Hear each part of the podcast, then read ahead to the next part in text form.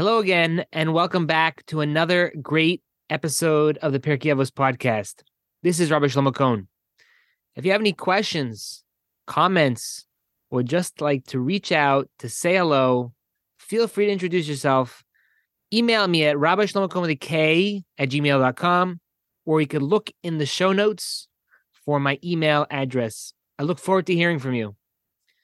For this week, we're continuing with Perek Beis Mishnah Hey, chapter 2, Mishnah number 5. And we're continuing with the teaching of Hillel. And Hillel is going to give us some very fundamental lessons of how we should conduct ourselves when it comes to interacting with other people, judging other people, and trusting our own self. The Mishnah begins.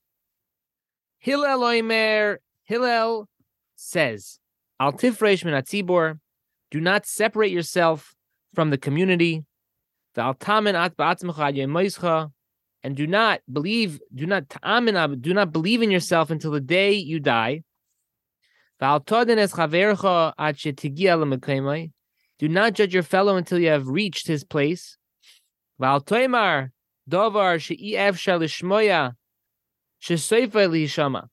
Says, don't make a statement that cannot be easily understood on the grounds that it will be understood eventually. Don't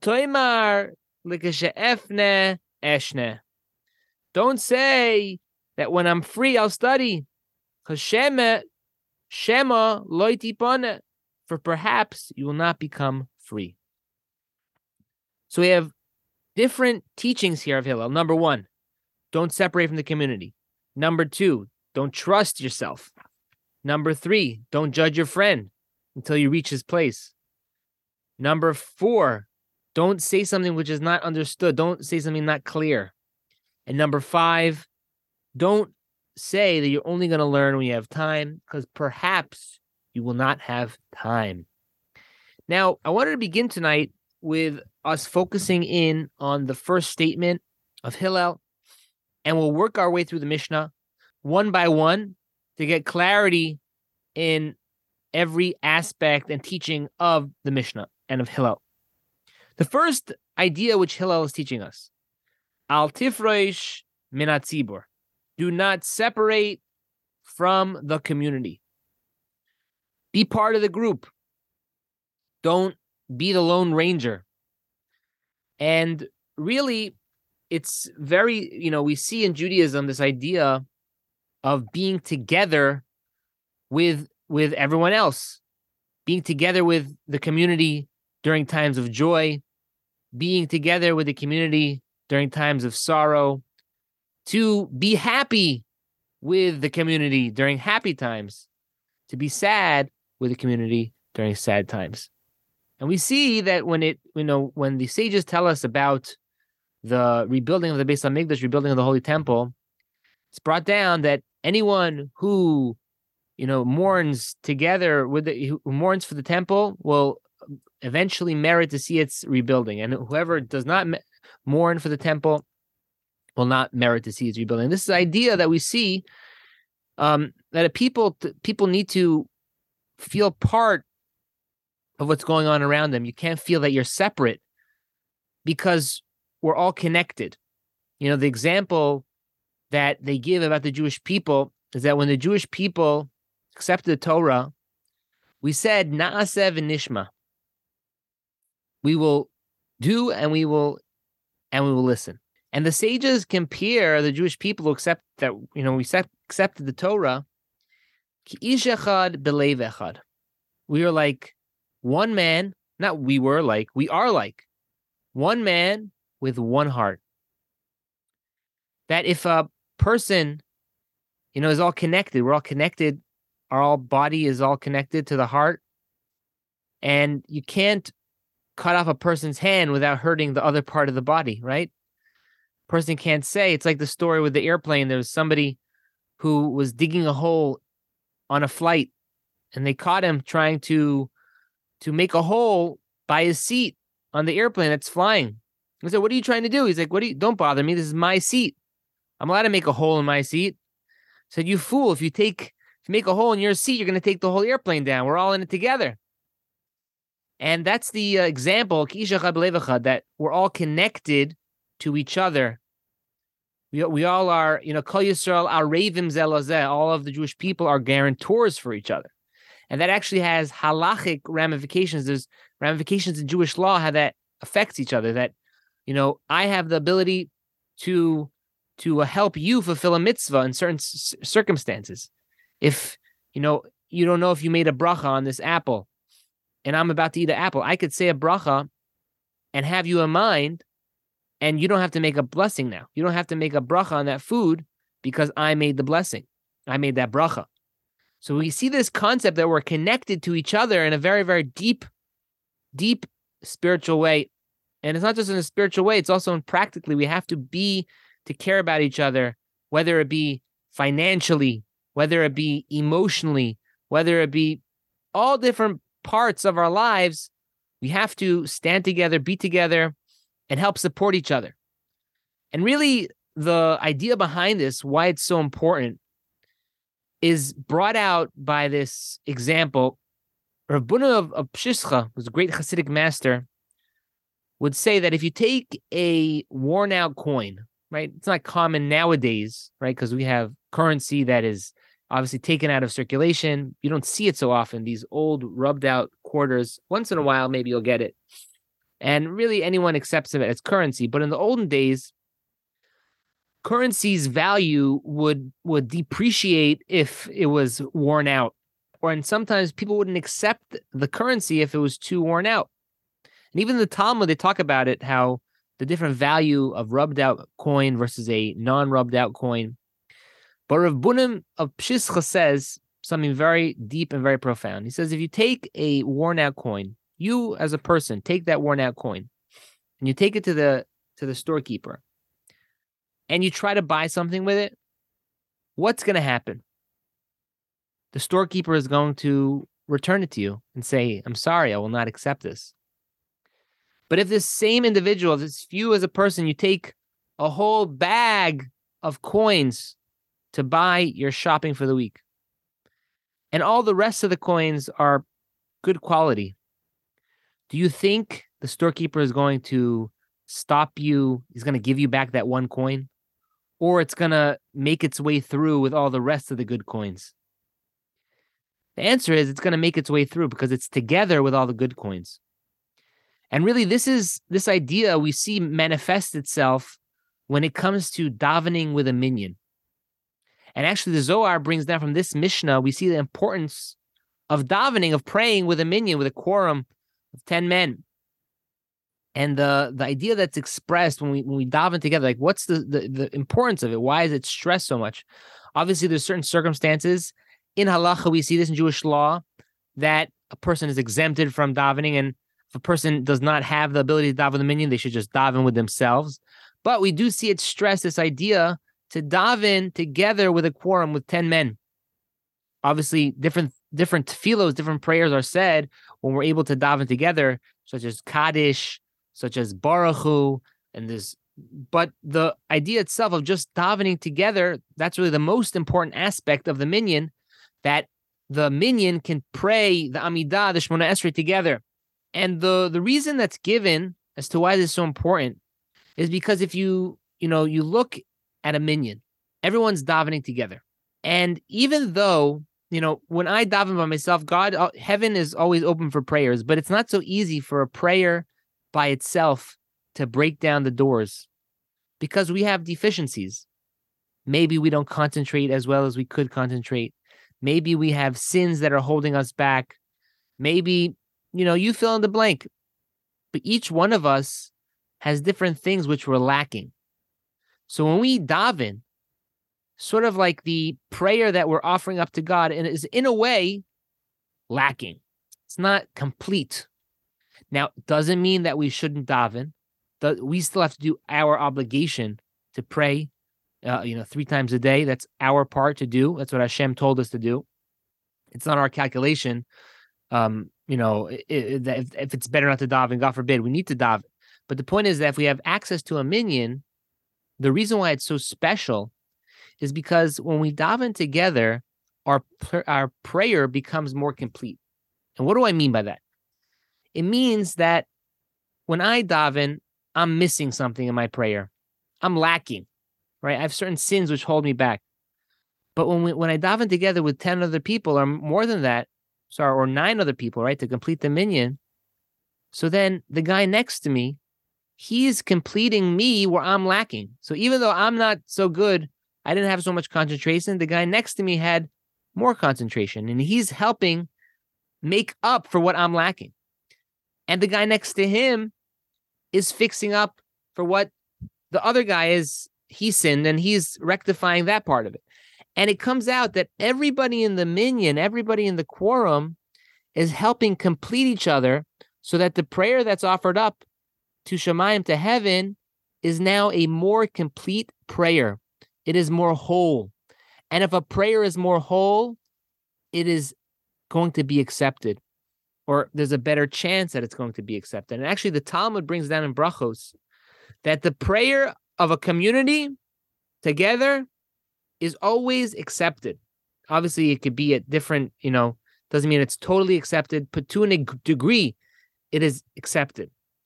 And that's the power of praying with a minyan. And really, you take that idea over to being together with a community, to having unity, to being together with other people, that you're not judged as an individual, you're judged as part of the community.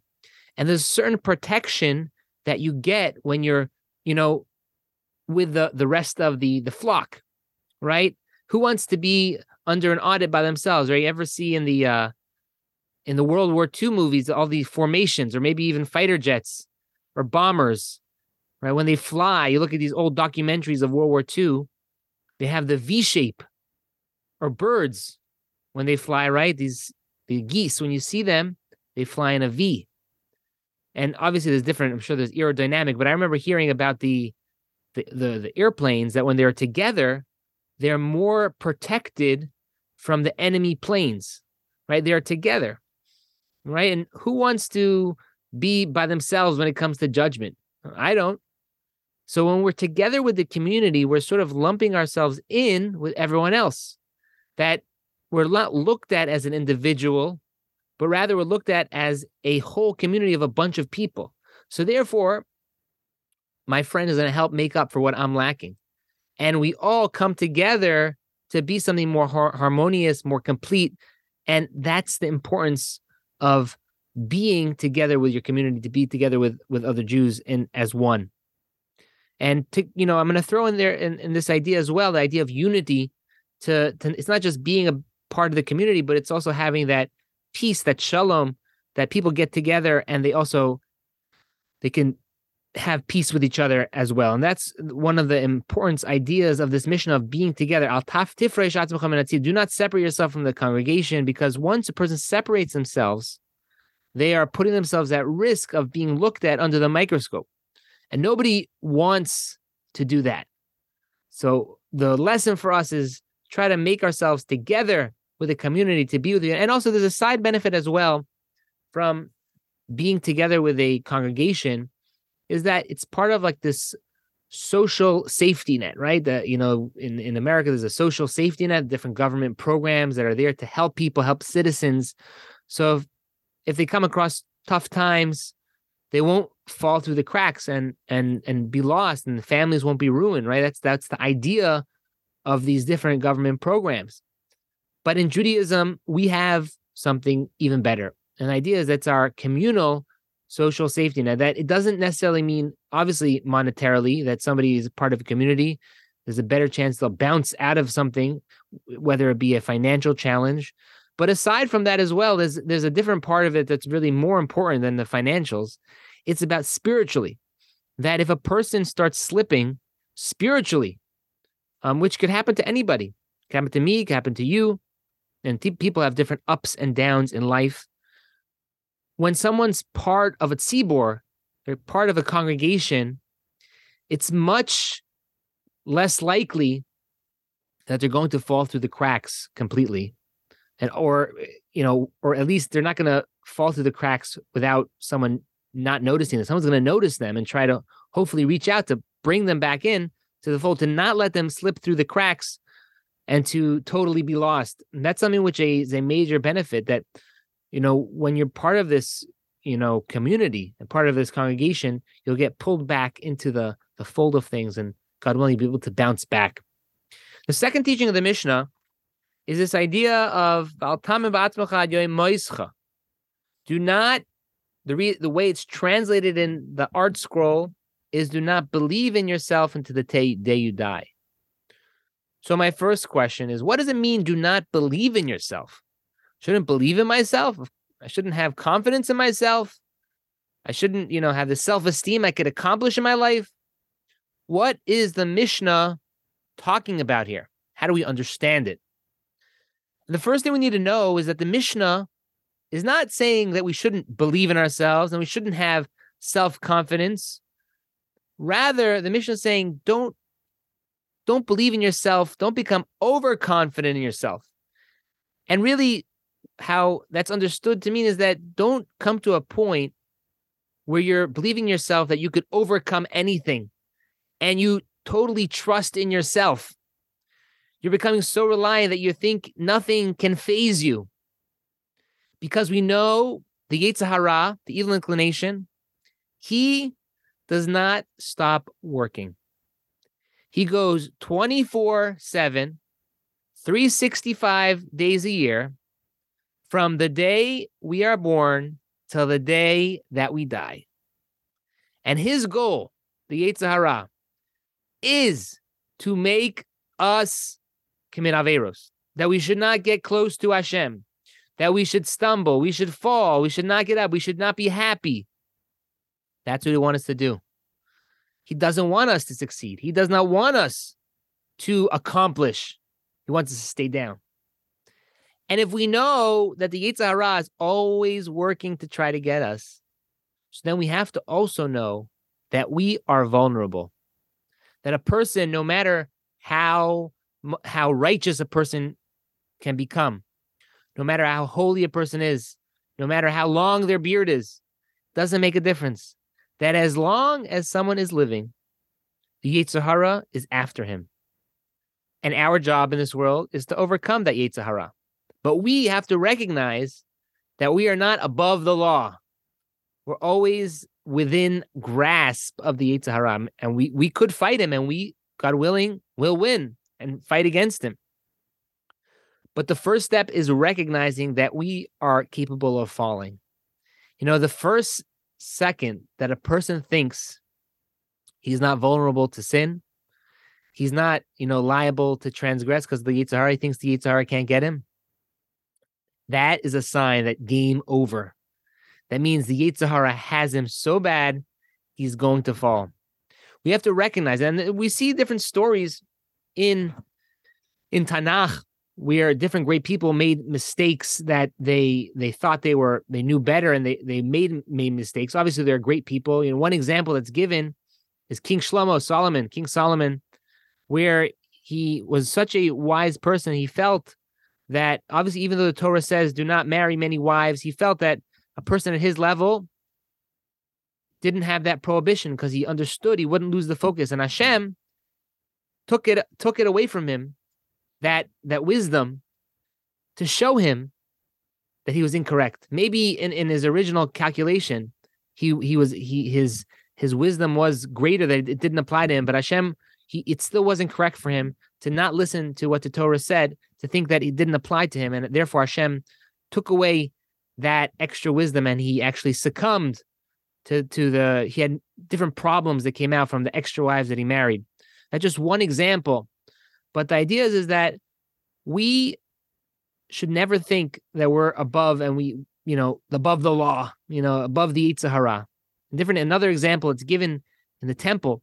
The Yochanan Kohen Gadol, Yochanan the high priest, was a Kohen Gadol for 80 years. That means every year for 80 years, he would go into the Holy of Holies.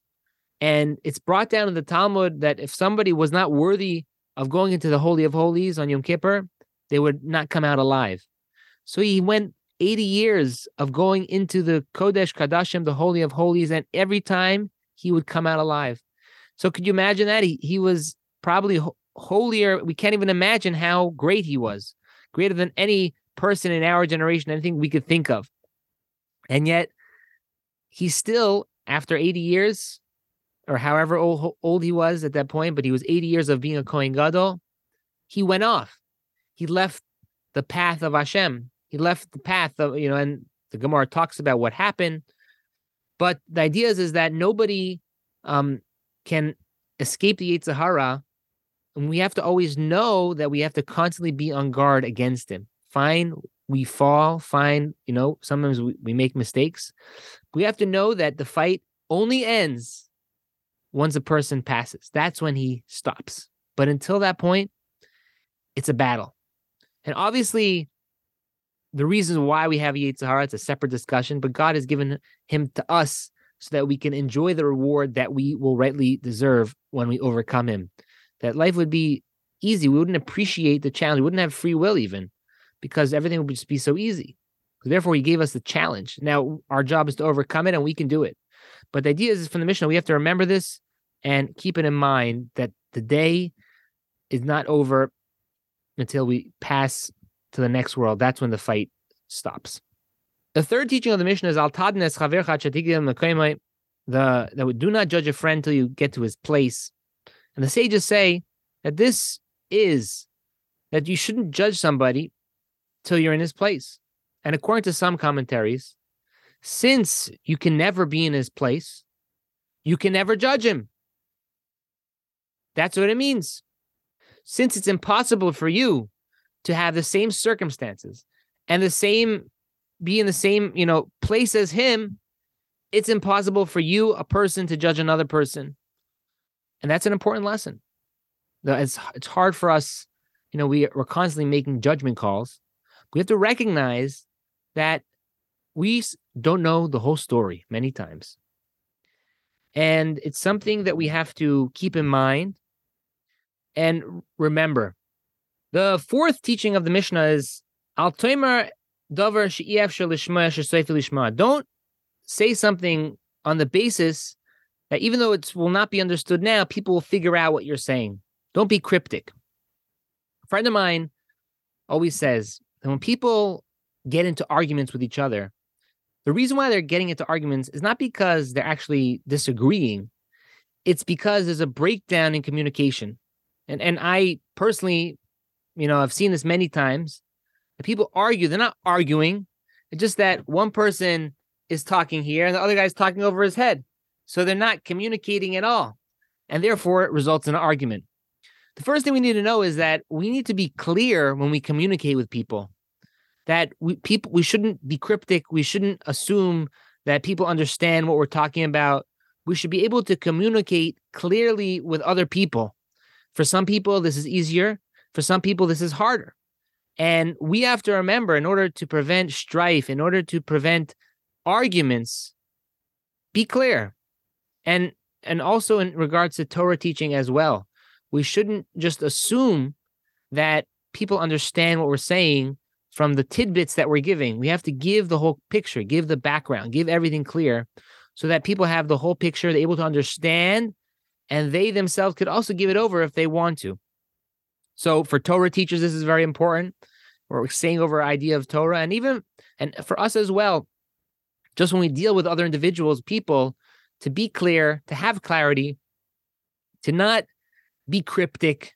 So therefore, people can fully understand us, and when people fully understand us, we're lessening the chance of us getting into arguments with other people. And the last teaching of the Mishnah is Altoimer Likshaefne Eshne Don't say that when I'm free, I'm study, because maybe you won't be free. There's a concept, concept that says mitzvah tachmitzena. That when the Torah says shamar es amatzos, the sages make a uh, derive from this. Don't pronounce it matzos. Rather, instead of say mitzvos, which is spelled the same way, pronounce, pronouncing it a little differently. Shomer es ha-mitzvos. You should watch the mitzvos. And that's understood to mean that sages tell us mitzvah habal yodchal tachmitzena that we, we from the fact it's learned out from matzah from the prohibition of making chametz. Bread is matzah is bread that has not risen. We we we're quick with the matzah. We make sure it's quick that it has to be made very quickly that it shouldn't rise. So we say allegorically referring to mitzvahs as well that a mitzvah comes to your hand, don't let it become chametz. Don't let it rise. I mean, don't let it sit around to do. Do it right away. And that should be our attitude when it comes to things, specifically when it comes to mitzvos, that we, when you have an opportunity to do something, to do a mitzvah, to do something spiritual, to learn, don't push it off. Try to do it one right away. Because number one is when you do it right away, it's done. And you don't, you didn't lose it. You have it in, in your back pocket. If you wait, you never know what could happen in your day. You know, there's different mitzvahs that we have. The Chacham and the Torah, the Torah and the Chacham as well enacted it that we should do it right away in the morning before we eat, before we do other things, in order to ensure that the mitzvah is done. Because once our day starts, anything can happen. So when it comes to davening, when it comes to tefillin, putting on tefillin, do it right away. Do it right away. And it's not just tefillin, and it's not just um, davening. It's really any mitzvah that we have. Our always our attitude should be, do it right away. Maybe there are certain circumstances where we have to push things off sometimes, but the ideal attitude in our mind and the first thing in our mind should be doing the mitzvah. Because if we if if we have that as our as our ideal, so even in a situation where we're not able to do it right away, the first moment we get free to do, we'll be, we'll be able to do the mitzvah. And that's should be our attitude. And because you never know if you might not have free time. And specifically over here, when it's referring to Torah study, that you know that's takes up probably the most time. We should always we shouldn't push things off as well. People say sometimes I'll learn, you know, later on in life, and then maybe they won't make it to that point in life. You know, the idea is that we have to every situation that we're in, we have to look at ourselves in the present and try to maximize our day with what we have fine, maybe in the future we could have more time to study, but we have to make sure that right now we're maximizing the time that we have and using it to the fullest potential, setting a time time for Torah study every day. And God willing, hopefully when when we have more time, we could do more. But right now we should make sure we have at least the minimum of time to study, to fulfill the Torah and to do the mitzvahs.